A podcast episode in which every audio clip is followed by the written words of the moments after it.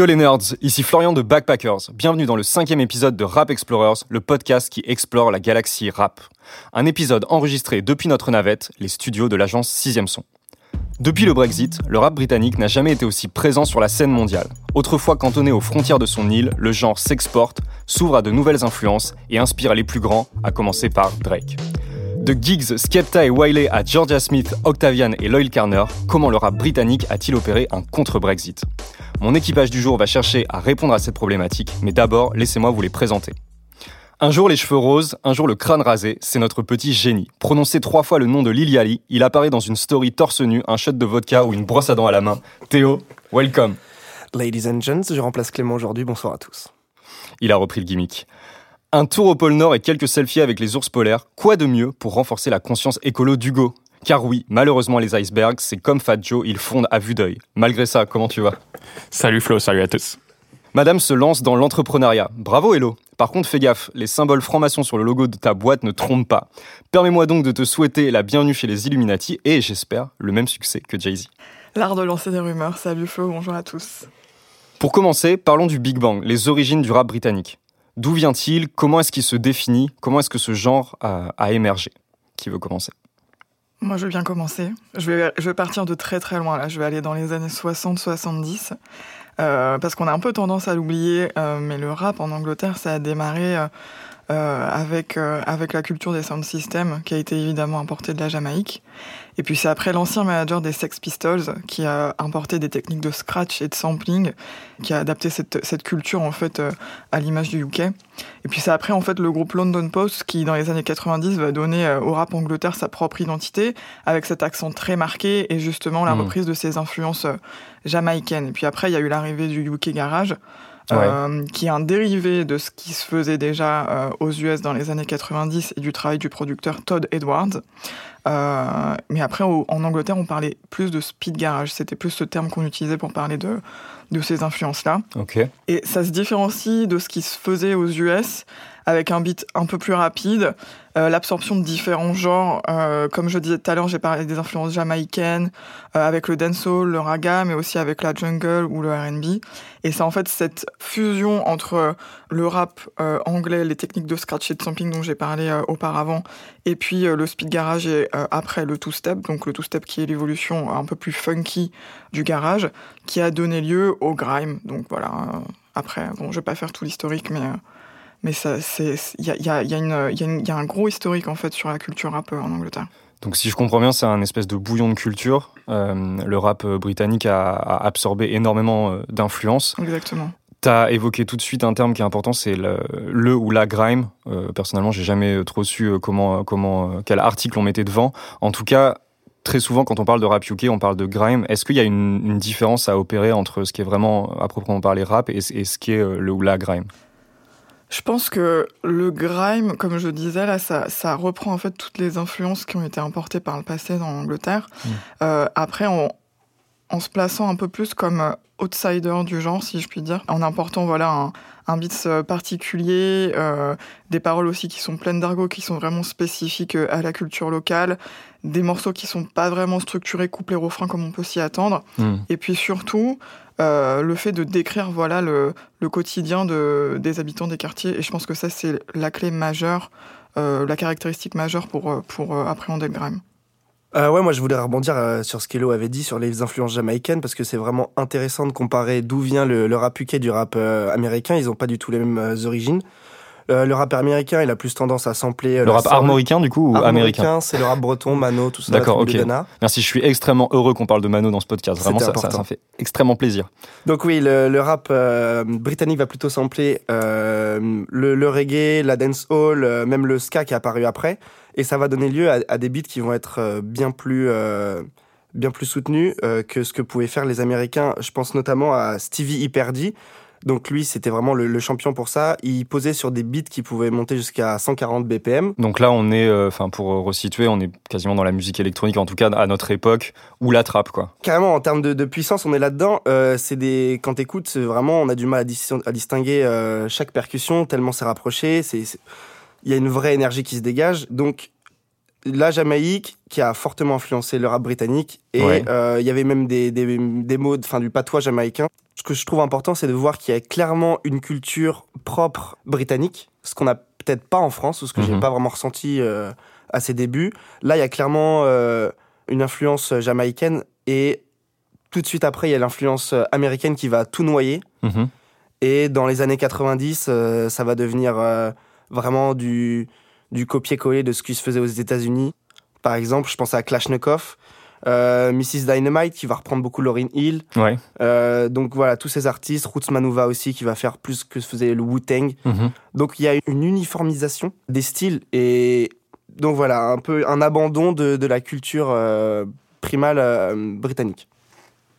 Je trouve que c'est c'est intéressant ce que dit ce que dit Théo et c'est là où le grime va un peu casser euh, casser tout ça, c'est que la volonté des artistes grime, c'est justement de s'écarter de tout ça, de se mettre à l'écart du mainstream euh, et d'apporter une certaine forme d'aliénation en révélant les mots de la société et du coup en apportant leur propre touche. C'est-à-dire s'approprier une culture qui est plutôt globale, mais y apporter des spécificités locales. Ce qui est très différent de ce qui se passait en France euh, à ce moment-là, à la fin des années 90, où la France et les rappeurs français avaient tendance à vouloir faire du copier-coller de ce qui se faisait aux US. Très Mhm. vite en Angleterre, on a vu l'effet inverse. Les rappeurs voulaient se distancer de tout ça et du coup euh, apporter leur propre touche. Et je pense que c'est ça euh, qui fait la force du rap, euh, du rap anglais. Est-ce que musicalement, on arrive à, à différencier rap et grime ou pas? C'est difficile comme question. Moi, je dirais que oui. Mhm. Déjà par la rythmique. La rythmique est vraiment Mhm. différente, très Ouais. saccadée. Euh, Il y a une réelle volonté de voilà. Euh, Il y a l'argot londoni- londonien, euh, on impose notre accent, c'est comme ça.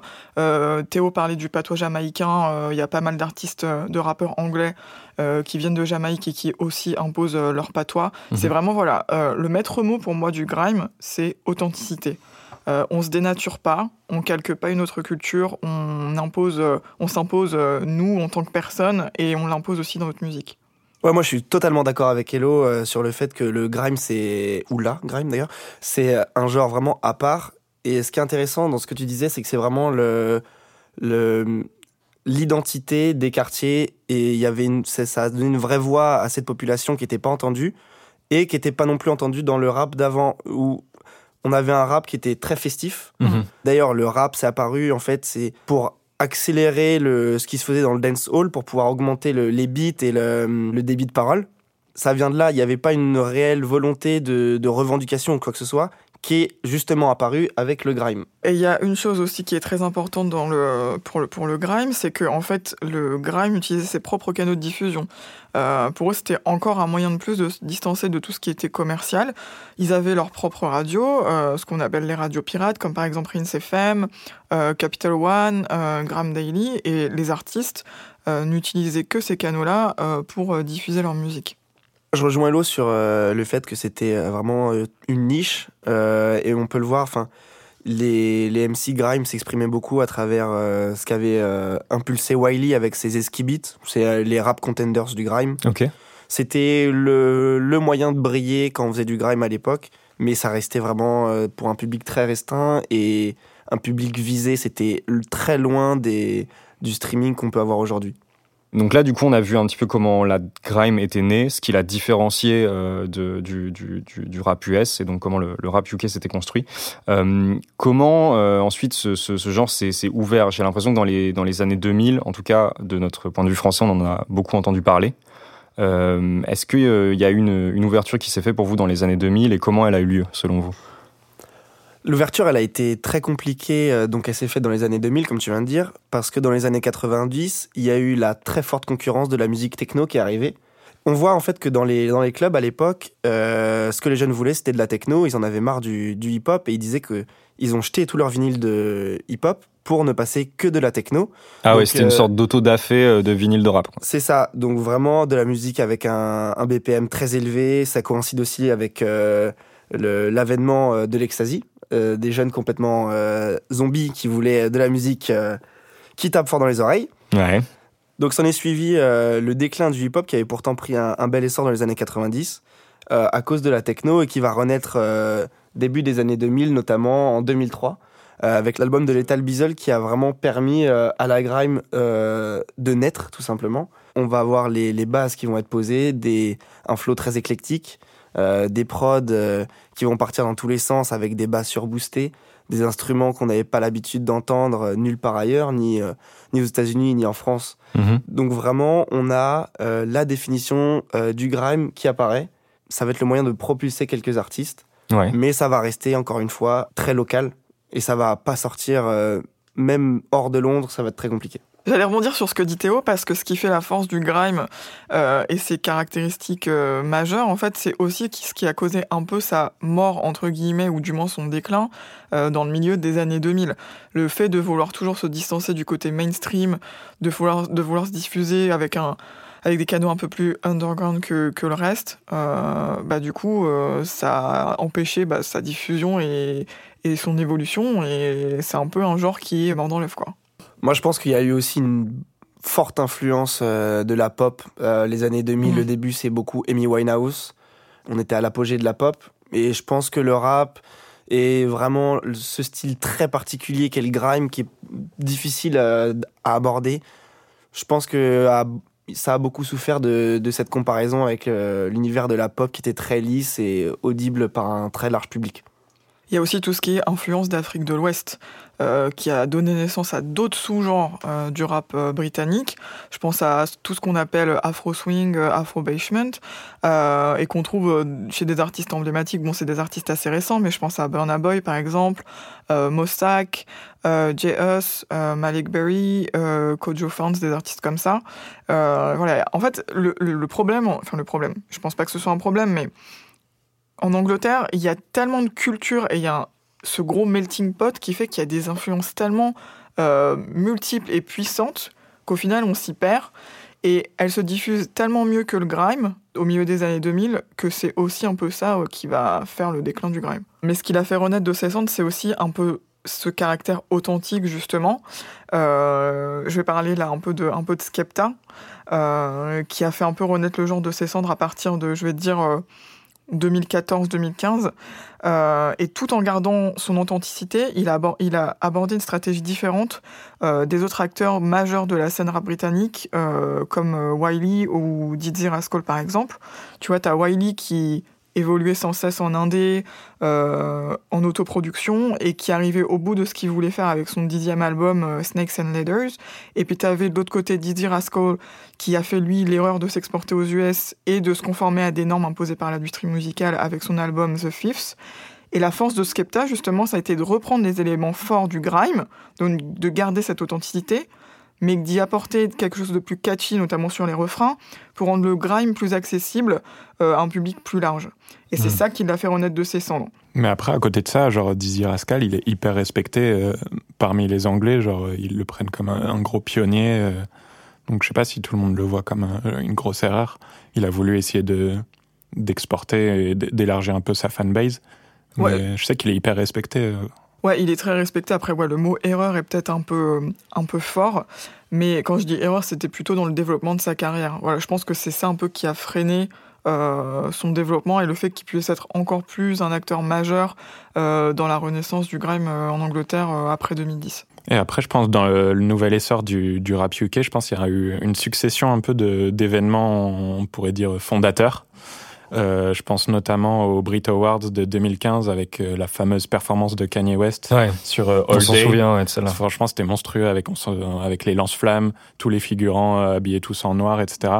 Et euh, là, tous les médias, évidemment, américains et tout ça, ont commencé à s'intéresser, genre, ah, c'est qui qui avait derrière euh, Kanye et tout, c'est qui ces mecs C'est comme ça que tout le monde a découvert, entre guillemets, euh, Skepta, Stormzy, etc. Ouais, en Donc, tout cas hors du Royaume-Uni, euh, Ouais. clairement. donc pour moi, ça, euh, c'est avec le recul euh, des années qu'on se rend compte euh, de l'impact d'un événement qui, sur le coup, nous paraît pas énorme, mais euh, finalement, ça a eu une grosse influence. Donc ça, c'était le- un des premiers actes fondateurs. Ensuite, en 2017, euh, il y a eu la passion de, de Drake pour le rap UK, tout d'un coup, avec notamment l'album euh, More Life. Ouais, le fameux album playlist. Euh, Oui, il invite, euh, il y a- il y, a qui euh, Georgia Smith, euh, Skepta, un son Skepta. tout seul. Giggs, Mm. etc. ouais, Donc, Giggs. euh, Euh, Sampha. aussi. Donc euh, franchement, on- après on aime ou on n'aime pas Drake, mais euh, on est obligé d'a- d'avouer qu'il a vraiment aidé à, à, faire connaître le rap UK, notamment aux États-Unis. Donc on peut pas le, on peut pas lui enlever ça. Donc à partir de ces événements-là, j'ai eu l'impression ensuite qu'il y a eu une espèce d'alignement des planètes. Mm. Euh, entre Kanye West, Drake, euh, l'essor du streaming qui permet de découvrir euh, plein de nouveaux artistes, et ensuite euh, une espèce de génération spontanée qui, qui s'est inspirée de, des pionniers que sont Skepta, Giggs, etc comme les Octavian, Edge Tracy, etc. Mm. Et donc tout ça s'est mis, s'est mis en marche et, et paf, ça fait l'essor du, du rap UK. Et euh, ce que je pense qui est intéressant aussi, c'est que là, on parle du rap, évidemment, mais euh, sur Backpackers, on parle aussi euh, pas mal de R&B. Justement, on en a parlé lors du dernier podcast. Oui, voilà, ça fait en plus un lien, exactement. Et ce qui est intéressant, c'est que cet essor du rap UK, je, trouve, c'est accompagné de, en plus, toute la scène, une énorme scène R&B, mmh. notamment portée par les femmes, il faut le dire au-delà du simple rap UK, c'est un peu toute la culture musicale euh, anglaise et, euh, britannique qui, a pris son essor à partir des années, on va dire, 2016. Quoi. Mais c'est marrant parce que aujourd'hui, donc si, vraiment on, parle de notre époque, euh, les Colors les plus vus, effectivement, donc les, les, performances sur la chaîne Colors, c'est Mahalia, Georgia Smith, etc. Donc c'est vrai que à une époque où les frontières sont poreuses entre les genres, il y a effectivement ces, ces deux, ces deux scènes-là, au moins, qui en tout cas se sont tirées vers le haut toutes les deux et qui sont pas du tout scindés. Enfin, tout le monde euh, collabore avec tout le monde. Euh, les, les chanteuses R&B font souvent des feats avec les rappeurs UK, euh, etc. Donc, ça permet un. Tout le monde se, se tire vers le haut, quoi. J'ai envie de dire. Hmm. Et ce qui est intéressant aussi, c'est que. Enfin, je, je sais pas si vous allez être d'accord avec moi, mais je trouve que il n'y a pas énormément de renouveau au final dans ce qui se fait en Angleterre. La seule chose qui est apparue ces dernières années, c'est la drill. Euh, donc la drill qui est un courant musical euh, qui vient de Chicago à la base euh, et qui a été importé en Angleterre. Et encore une fois, ils ont fait un peu comme avec le grime. Voilà, ils ont pris cette cette culture drill et l'ont adapté au local en fait. mais sinon, quand tu regardes, voilà, ils, reprennent leurs vieilles influences jamaïcaines. On parlait de Georgia Smith, de Mahalia, Amalou, euh, toutes ces chanteuses R&B. Elles reprennent beaucoup toutes les influences UK Garage euh, de la mm. fin des années 90. Donc c'est ça qui est aussi intéressant, je trouve, avec la scène britannique, c'est un peu ce retour aux sources euh, qui est pas du tout dénigré et qui est assumé au contraire. Euh, et quand, euh, pour repartir un peu, un peu sur Skepta par exemple, quand il a sorti That's Not Me, qui a été un mhm. peu le morceau qui a fait renaître le grime de ses cendres. c'est un morceau qui est quand même très old school jusque dans, jusque dans sa composition. il a réutilisé pour, pour la production un des vieux claviers d'un des pères fondateurs du grime qui s'appelle Jammer. Euh, et voilà, il revient un peu au basique euh, en, parlant de ses erreurs du passé. Et puis malgré tout, malgré que ce soit un morceau assez old school, euh, c'est un morceau qui arrive à passer en radio même en journée, ce qui n'était pas du tout le cas des autres morceaux de, grime au début des années 2000. Hmm. Moi, j'y vois une explication à ça, c'est aussi que la grime s'était fortement essoufflée, donc avec l'ère du streaming, on n'en avait pas eu connaissance en fait. Et d'un coup, en 2015, il y a cette grosse bombe de Skepta qui arrive de nulle part et qui nous met à tous une énorme claque. Je crois qu'on a tous été complètement euh, époustouflés par cet album. tu parles de Konichiwa là? Konichiwa, oui, tout à fait. Où vraiment on découvre un, un phrasé qui est très différent de ce qu'on avait l'habitude d'entendre aux États-Unis, euh, une prononciation très caractéristique, donc des rimes qui tombent différemment. Et c'est ce côté aussi un peu euh, exotique, entre guillemets, qui a fait que tout de suite ça a marché, ça a attrapé tout le monde et qui a eu un vrai phénomène. le, grime doit euh, une statue euh, à Skepta. Bon, maintenant, avec son dernier album, peut-être que euh, ça va remettre les choses en, question. Mais... Justement, qu'est-ce que vous en avez pensé? Je fais une petite aparté, mais le, dernier Skepta, moi, je ne l'ai pas trouvé dingue pour le coup. Là où Konichiwa était vraiment original, autant dans la production que dans les flows. Euh, tout ce qui tout ce qu'il proposait était euh, assez novateur et comme euh, tu l'as dit a un peu posé une bombe. Autant celui-là je l'ai trouvé assez plat. Est-ce que vous êtes d'accord avec ça? Moi je suis d'accord avec toi. moi je suis complètement d'accord avec toi. Après peut-être qu'il faut remettre ça en, dans son contexte c'est-à-dire que on compare à ce qu'il a fait donc avec Konichiwa. C'est plus trap mais il y a peu de différence. Et je pense aussi qu'on a été peut-être un peu lassé. Moi je sais que j'en ai beaucoup écouté du grime et mhm. que peut-être ça a plus le côté nouveau, ça a peut-être perdu de sa fraîcheur. Oui, en fait, avec Konichiwa, il y avait l'effet de surprise qui jouait aussi. Et là, du coup, on a tellement été habitué que. Voilà. Ouais, je suis complètement d'accord. Je trouve que le rap UK a apporté une espèce de fraîcheur, notamment aux oreilles des, des Américains qui ont trouvé quelque chose, je pense, de plus original euh, versus le rap US qui commençait à être peut-être de plus en plus calibré avec la trappe, etc. Et en découvrant le rap UK, ils découvrent vraiment l'authenticité, enfin moi, de mon point de vue, l'authenticité euh, des paroles quand on a l'impression d'être transporté dans les rues de Manchester ou de Londres. Mm. Euh, l'accent, c'est, c'est con, mais l'accent euh, british qui joue, beaucoup, qui, ouais. qui joue un peu. Et euh, toutes ces influences euh, électroniques avec par exemple Muramasa ou des mecs comme ça. Ouais. Euh, je trouve il y a tous ces aimants-là qui ont amené un espèce de, de vent de fraîcheur et de montrer qu'il y avait d'autres façons de, de faire du rap. Euh, non, moi je suis pas vraiment d'accord. Je trouve que le, la scène UK a pas vraiment d'influence sur le monde. Et je, je trouve que ça se, ça se symbolise vraiment avec le grime, encore une fois, parce que le grime euh, s'exporte, tout le monde en écoute, mais personne n'en fait. Ça reste euh, très niché en Angleterre. Mhm. Mais on, on- j'ai, ou alors j'en ai jamais entendu, mais j'ai pas entendu de Français ou d'Américains faire du grime. Mais c'est normal.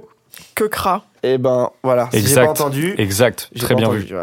Euh, peut-être parce que j'écoute pas que Kra, donc c'est peut-être lié. Non, mais c'est quelque chose qui est très assumé chez lui. Donc, euh, donc c'est le, le- en, en vérité, c'est le seul exemple euh, Mais en, français mais que en j'ai vrai, je trouve ça normal. Pour moi, euh, la grime, ça doit être anglais. Enfin, je vois pas. euh, Alors, De la Ouais, grime italienne. à ce moment-là, du coup, pourquoi ils se sont appropriés euh, la, La drill, drill. réapproprié la drill? Pourquoi ils se sont réappropriés la, la trappe? Il y a une très grosse scène trappe euh, en ce moment. euh, euh, après, oui, ça fait partie de, de la culture et je pense que si un Français fait du grime, ça va perdre son charme parce que c'est aussi caractéristique avec l'accent qui joue énormément. Donc oui, c'est peut-être aussi une raison. Je pense à un autre truc. euh, là, on a beaucoup parlé de grime, on a parlé de drill, de trap, euh, mais le rap UK, c'est quand même pas que ça. Euh, je pense, je pense à Loyal Carner, par exemple, qui est complètement boom bap. Qu'est-ce que vous pensez d'une proposition comme celle de Loyal Carner, comme celle de Mahalia, comme on disait qui était plus R&B, comme celle de Slow Thigh aussi, qui vient de sortir un excellent album? Là, c'est vrai qu'on on change totalement d'univers avec Lloyd Kainer. On va sur quelque chose qui est beaucoup plus écrit, beaucoup plus euh, soul, beaucoup plus chanté, euh, qu'on peut mettre en parallèle avec des artistes comme, euh, je je pense à peut-être à Masego, des, des artistes comme ça qui ont une vraie vibe. L'album de d'ailleurs de Lloyd Kainer, il y a aucun feat rap et il nous l'a dit en interview. Je trouvais ça très intéressant. Il nous a dit que il prenait pas de feat rap parce que euh, c'était quelque chose qu'il était capable de faire et qu'il y avait beaucoup de mots et qu'il voulait que ce soit, euh, enfin beaucoup de mots j'entends dans un couplet de rap Ouais, par rapport à un couplet de chant, ouais et c'est qui voulait dense. que ce soit, C'est voilà, dense. ce soit un album très personnel. Et donc là on, ch- on change totalement de scène et ça prouve encore une fois que euh, maintenant le rap qu'on aille en France, aux États-Unis ou, ou, en- ou en Angleterre, il y a plus de frontières, tous les genres se mélangent, tous les genres vont traversent les frontières et on trouve de tout partout. N'empêche que c'est vrai qu'un des featuring, par exemple, moi, qui m'a marqué, c'est celui avec Tom Misch. Euh, et bon, on, on sort un petit peu du rap, mais euh, par contre, euh, on reste dans, dans un univers musical qui est, euh, qui est similaire. Mais après, l'avantage des Anglais, c'est qu'ils ont toujours été baignés par, euh, comme tu le disais au début, un maximum de cultures différentes, euh, de rock, d'électro, et je pense qu'ils essayent de l'intégrer euh, dans leur prod, et c'est Mm. ce qui fait un peu aussi la différence dans, dans le style UK. Finalement, où est-ce qu'on en est du rap UK aujourd'hui? On a parlé de beaucoup de choses très différentes. Euh, J'ai l'impression que euh, le rap UK est à l'image de ce qui est euh, euh, cette musique et au-delà de ça cette culture, c'est-à-dire un véritable melting pot. Est-ce que quand même on arrive à dégager certaines tendances ou est-ce que c'est juste différentes scènes qui se, qui se côtoient au sein d'un- même environnement musical? Pour moi, il y a, y a vraiment tout se mélange. Et ce qui est assez fascinant, c'est de voir que on a des artistes qui sont vraiment, enfin, c'est des artistes au talent polymorphe qui sont capables de faire de la trap, euh, du dancehall, de la- du grime. Tout se mélange. Et pour moi, euh, celle qui caractérise tout ça, c'est un peu le, le maelstrom euh, de la scène britannique. C'est Lady Lusher. Elle a vraiment compris toute l'ère du streaming et toutes les règles pour pouvoir être écoutée sans frontières. Elle a, elle écrit en fait sur les choux gras de la presse. Elle va parler de ce qui se passe sur Twitter, les, les top trending, tout ça. Elle va tout inclure dans ses freestyles. Elle va poser sur des, des prods mi-grime, euh, mi-trap. Ça va donner quelque chose de, de très catchy, de très puissant. Ses clips, ils sont incroyablement visuels. C'est tout est, c'est très joué. C'est et, et ça va créer justement ce, ce renouveau de la scène britannique et cette explosion au niveau mondial qui, qui va propulser donc Lady Lusher, mais énormément d'artistes sur le devant de la scène. Hello Hugo, est-ce que vous voulez euh, ajouter quelque chose euh, pour conclure sur l'état actuel de la scène euh, rap UK bah, Moi je pense que l'espèce d'appel d'air qui a été créé depuis on va dire 3-4 ans, je, je vois pas trop de raisons qui feraient que ça s'arrêterait d'ici les prochaines années. Donc je, je pense qu'on va continuer à découvrir, comme on le fait actuellement, 10 nouveaux artistes très cool par semaine. Et ouais, je pense que ça va continuer. Euh, merci à tous les trois. Il est temps de passer aux capsules. Alors, Hugo, Théo, Hello, euh, sur quelle planète allez-vous nous emmener dans votre capsule? Moi, je vais rester sur la même thématique. Donc, je vais parler d'un événement euh, majeur qui va arriver là dans ces deux prochaines semaines. Euh, ça sera certainement passé quand ce podcast sera diffusé, mais bon, je pense que c'est assez important pour qu'on en parle. C'est le fait que Stormzy est en tête d'affiche du festival Glastonbury de cette mmh. année. Artiste dont on n'a pas parlé. On n'en a pas parlé, mais je pense que c'est un des acteurs majeurs et pionniers aussi euh, de la scène rap britannique. Et pourquoi c'est important? Parce que c'est un des premiers artistes, si ce n'est, je crois, même le premier artiste noir et rap mmh. à être en tête d'affiche du festival. il va en plus, je crois, clôturer euh, la soirée du vendredi soir. Donc ça se passe le 27 juin, euh, pour recontextualiser pardon, euh, de façon temporelle. Évidemment, hein, quand tu places un artiste rap sur un festival comme Glastonbury qui a pour, euh, pour habitude de ne pas avoir un line-up euh, très rap, bah, ça fait sujet à polémique. Ah. Euh, la polémique, hein, comme vous en doutez, c'est bah, que ça ne colle pas forcément avec, avec le line-up originel du, de ce festival-là, et aussi parce que Stormzy, il ne faut pas oublier qu'il a sorti qu'un seul album en 2017 déjà. Gang Signs and Prayer. Voilà, exactement. après, en sa faveur, il a déjà été sur une des scènes du festival justement en 2017. Il avait fait un show qui était déjà marquant pour le festival. Euh, et, voilà, lui, il essaye de, de, se défendre tant bien que mal en disant que voilà, il a, il a sa place. Et moi, je pense qu'il a tout à fait sa, place pour être en tête d'affiche. Il y a aussi autre chose à noter, c'est qu'en dehors de la musique, Stormzy a une énorme influence, euh, euh, notamment dans, dans, la société britannique. il a créé notamment une bourse pour les étudiants noirs pour qu'ils puissent accéder à Cambridge. Donc, c'est relativement restreint pour le moment, puisque si on candidate à cette bourse, il n'y a que deux candidats qui peuvent être retenus pour, mmh. pour y accéder. mais il a aussi créé sa propre maison d'édition. Il a sorti d'ailleurs un livre euh, l'année dernière, je crois, euh, sur cette maison d'édition. Il a créé euh, son propre prix littéraire où il a récompensé d'ailleurs deux jeunes filles cette année. donc voilà, c'est quelqu'un qui essaye de montrer que bah, le rap, c'est pas que de la violence et ça colle justement très bien avec les actualités malheureuses liées à la drill de l'année dernière. donc pour moi, il a tout à fait sa place en tête d'affiche à Glastonbury cette année.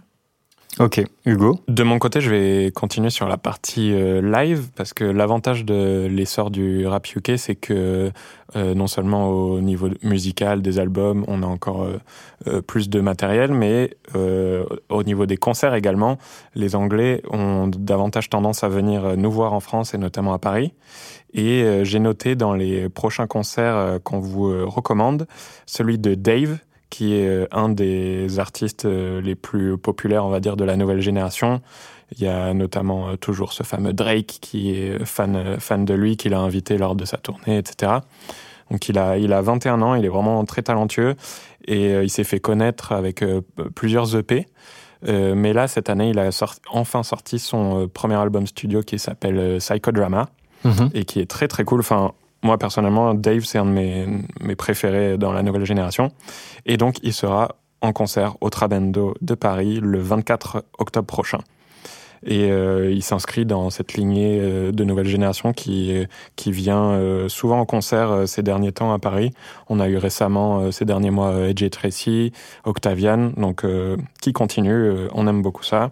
Il y a aussi Loyal Carner, on en parlait tout à l'heure, qui sera à l'Élysée Montmartre le 15 décembre. Ok, donc Dave au Trabendo le 24 octobre et Loyal Carner à l'Élysée Montmartre le 15 décembre. Exact. Théo, tu as décidé de jouer les, les renégats? Buonasera a tutti. Oh. Ouais, moi j'ai décidé donc euh, lors d'une folle soirée euh, passée dans un week-end en Normandie avec mes amis, je regardais l'Eurovision et on est tombé sur euh, donc la performance de l'Italie, un son très cool et ça m'a donné envie de poursuivre mes recherches dans le rap italien. Donc euh, le rap italien, euh, c'est sympa, ça chante, ça danse, ça tape des mains. Euh, voilà, c'est le farniente. On n'est pas du tout dans le folklore, c'est ça qu'on est. Pas du tout cliché. Pas du tout cliché. donc moi, j'adore parce qu'il y a beaucoup de similarités avec le Latin Trap. Et donc, moi, j'ai relevé notamment deux artistes. Donc, la grosse tête, c'est Sfera et Basta. Donc, on est sur un artiste très autotuné, c'est chanté sur des prod trap, c'est estival. Donc, ça s'écoute avec un petit morito. Et euh, mon coup de cœur, c'est Easy. Donc là, on est plus dans la trappe, euh, avec un mec qui kick euh, assez, assez sévèrement, sur des prods éclectiques. Il va, il va aussi chercher des influences brésiliennes. Je pense au son Carioca qui est très intéressant. donc voilà, ça a en soi rien d'original, mais on, on, tombe sur des choses qui sont très agréables.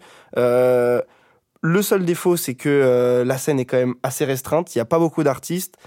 Très vite, on tourne en rond et on retombe sur les mêmes artistes pour la petite anecdote, j'ai trouvé le Joule italien. Il s'appelle Gali. si quelqu'un cherche voilà, à alimenter euh, ses soirées sur des crosses volées, c'est avec Gali qu'il faut le faire.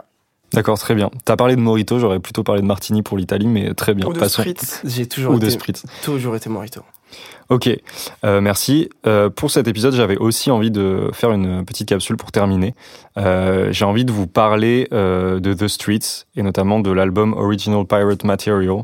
On n'a pas parlé de, de, de, cet artiste pendant le podcast. Je pense que ça sera du coup un ajout important. C'est un groupe de rap alternatif de Birmingham qui a été mené par Mike Skinner. Et cet album, Original Pirate Material, qui est sorti en 2000, en plus d'être un classique du rap britannique, euh, avec de nombreuses ambiances très différentes. C'est un album qui recèle pour moi deux purs instants de poésie urbaine. On parlait de décrire le quotidien, c'est quelque chose qui fait justement très bien. Euh, avec notamment Has It Come to This, qui est une chanson euh, vraiment two-step électronique, donc on est dans du pur jus britannique, et euh, We Become Heroes, qui est aussi, je trouve, un, des deux euh, highlights de cet album. Et justement, je trouve qu'il y a une réminiscence de cet album dans le dernier Slow Nothing Great About Britain, euh, qui est aussi euh, un album assez fascinant. Je trouve que c'est assez dingue de voir la, filiation entre ces deux-là. Moi, j'ai l'impression de réécouter The Streets en écoutant cet album. Il y a notamment les titres Ladies ou Gorgeous qui sont d'une douceur absolue et TN Biscuits qui est un morceau de 2018 qui met une sacrée claque. Donc en fait, on en trouve pour tous les goûts dans cet album avec voilà des choses extrêmement énergiques et des choses extrêmement douces. Donc je vous invite à l'écouter également. Notre podcast touche à sa fin. J'espère que cet épisode sur le rap britannique vous a aidé à repousser les limites de votre univers musical. Merci à mon équipage, Elodie, Hugo et Théo, à Antonin, notre centre de contrôle, et à Sixième Son. Abonnez-vous à notre playlist From the UK qui recense les supernovas du rap britannique. La playlist est dispo sur toutes les plateformes de streaming. Excellent voyage outre-Manche, les nerds. Buvez du Pims en grande quantité. Gardez les pieds sur terre et la tête dans les étoiles. Ciao